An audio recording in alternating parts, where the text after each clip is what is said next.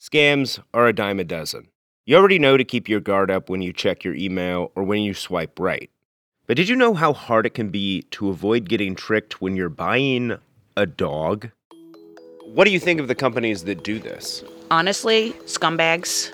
I usually report on politics and crime, but I turned my attention to puppies because, well, there's something going on in our pet industry that not enough of us are talking about. You have to be just a complete psychopath to be involved in this industry and just not care about animal suffering and cruelty and defrauding consumers. This is a supply and demand issue. There are companies who will threaten to repossess your family dog. It's taking advantage of people. Or sell consumers a puppy without disclosing it's sick. They spent five thousand dollars on a dog and then they were out another five thousand dollars to help it be healthy. But then one day, I heard about an elaborate plan to keep dog owners in the dark. This is a national scheme that is happening by essentially one business.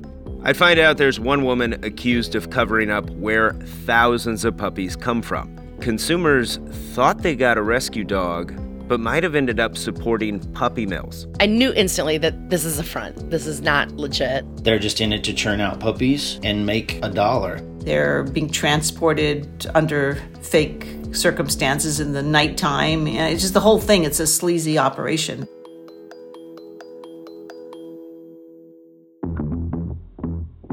This mogul has made millions supplying puppies to people across America. But now she's facing multiple lawsuits. She's the perfect example of a target. Not everyone, though, thinks what she's doing is wrong.